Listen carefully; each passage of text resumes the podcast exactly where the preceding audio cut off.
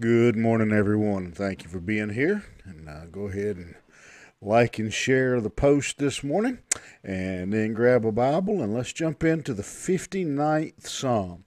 Uh, the 59th Psalm. The 59th Psalm is going to have a uh, familiar sounding um, theme, uh, but the background is a little bit uh, a little bit different, a little bit uh, of an interesting uh, background. If you look at the uh, superscription above uh, the psalm, it tells us it was written to the chief musician uh, when Saul sent and they watched the house uh, to kill him.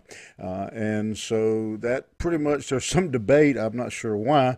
Uh, there is some discussion among scholars about why this uh, or when this psalm was written, uh, but it seems to be pretty clear that it was this psalm was in conjunction with 1 Samuel chapter 19 when Saul had sent um, his, um, his servants, his uh, his henchmen, uh, as they're called in verse 2 here, uh, saved me from the bloody men, uh, that uh, Saul had sent some soldiers to, uh, to camp out outside of David's home, waiting for him to come out of the house so they could, could kill him.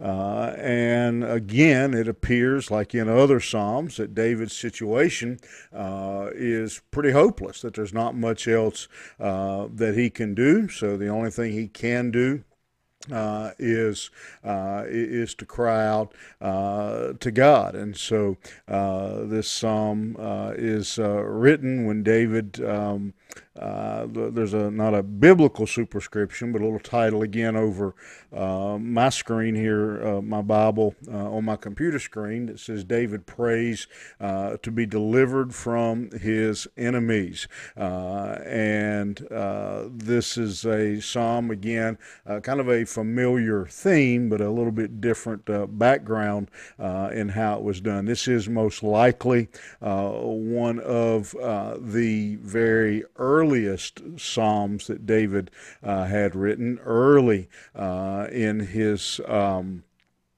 troubles with Saul, and so this is one of, again one of the uh, most likely one of the oldest uh, psalms that uh, David uh, has penned. And again, it's a, a, good lesson for us because uh, every day um, we go through times uh, people are constantly, including God's people, are constantly finding themselves um, in situations where we really don't know what we're going to do. Uh, we don't know how we're going uh, to get out of it. Uh, uh some folks are trapped in uh, in in marriages where they have a uh, an abusive Uh, spouse. There are young people uh, growing up in homes who have uh, who trapped in homes with abusive parents. there are people around the world who are trapped in in brutal uh, government systems where they're not free to uh, to worship. Uh, some are uh, just simply trapped by their circumstances. They're in poverty. Uh, they're hungry. They're sick. Uh, they're they're uh, again financial issues, all kinds of things. And so uh, many people are are trapped. Others are trapped in that they're struggling with alcohol, and in particular in our in our time today, drug addiction is is a real issue. And so there's a lengthy list list of uh, you may not have uh, wicked uh, soldiers sitting outside of your house uh, waiting on you to come out tomorrow morning uh, so they can kill you, uh, but many people do certainly feel like they are surrounded and and trapped. And so this psalm is one that teaches us uh, to pray, uh, how to call out uh, to God uh, for deliverance, and we're going to uh, to to start. Um, really, again, a common theme, uh, much like we have in uh, in some other psalms. Again, uh, and, and, you may be uh, you maybe you're growing weary of hearing this, uh, but I, I, think there is uh, definitely a, um, a, a reason that God keeps driving this same theme home. we open verse one with David crying out, "Deliver me from my enemies, O my God." Me from them that rise up against me. And so, again, uh, we are reminded of the importance uh, of when we feel trapped, when we feel that uh, there is nowhere else to go, nothing else to do, um, that when we don't have answers, that we go to God, uh, that He should be our first resource, not our last resort. Um, and David believed that God would deliver him, uh, and so he goes to God because he needs uh, this deliverance. He says, Defend me. Uh, again, the word defend that is used there, uh, the word, uh, the Hebrew word that is used means to uh, set him up on high, to put him up basically out of reach uh, of, um, of his enemies where they couldn't get to him. Uh, deliver me from the workers of iniquity and save me uh, from bloody men. Uh, and so David uh, and I think there's a second lesson here, not only that we go to God, uh, but that we go to God plainly. Uh, David makes very clear uh, what he's asking God for. He doesn't uh, give God one of these uh, "Bless me, O Lord" prayers. He, he's very specific.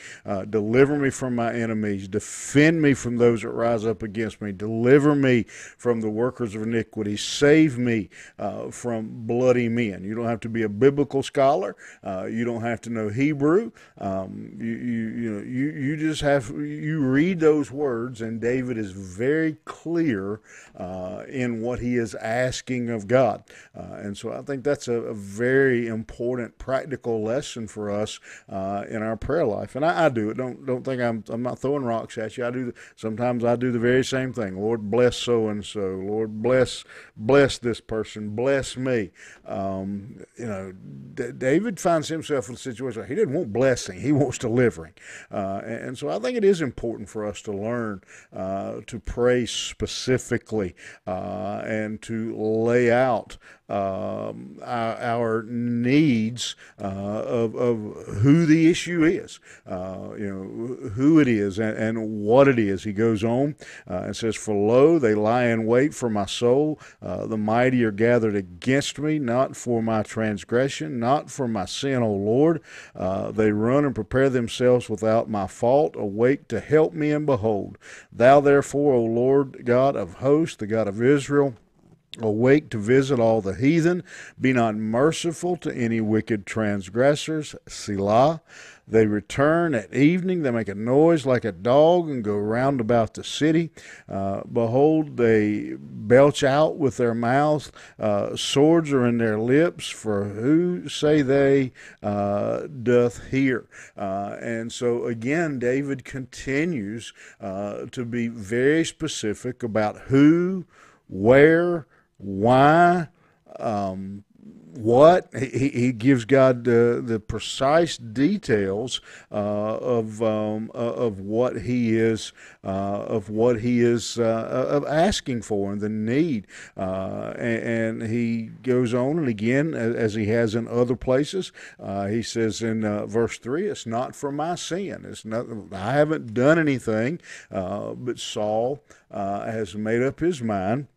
Uh, that he wants to uh, to kill David, uh, and and so David here teaches us. I think you know, I, just to boil it down to one simple lesson uh, out of these uh, seven verses um, is again that God, David, unashamedly, plainly goes to God um, with, with, specific requests uh, and, and, plain talk. Um, again, very, very plain. Uh, Lord, this is what I need. This is when I need it. This is how I need it. Uh, and, and, he doesn't hesitate uh, to, to go to God very clearly. And so uh, he's setting an example for us and, and giving us a model, a pattern uh, of how we react, uh, that how we should handle uh, danger, uh, dangerous situations, bad situations uh, in, uh, in, in our life.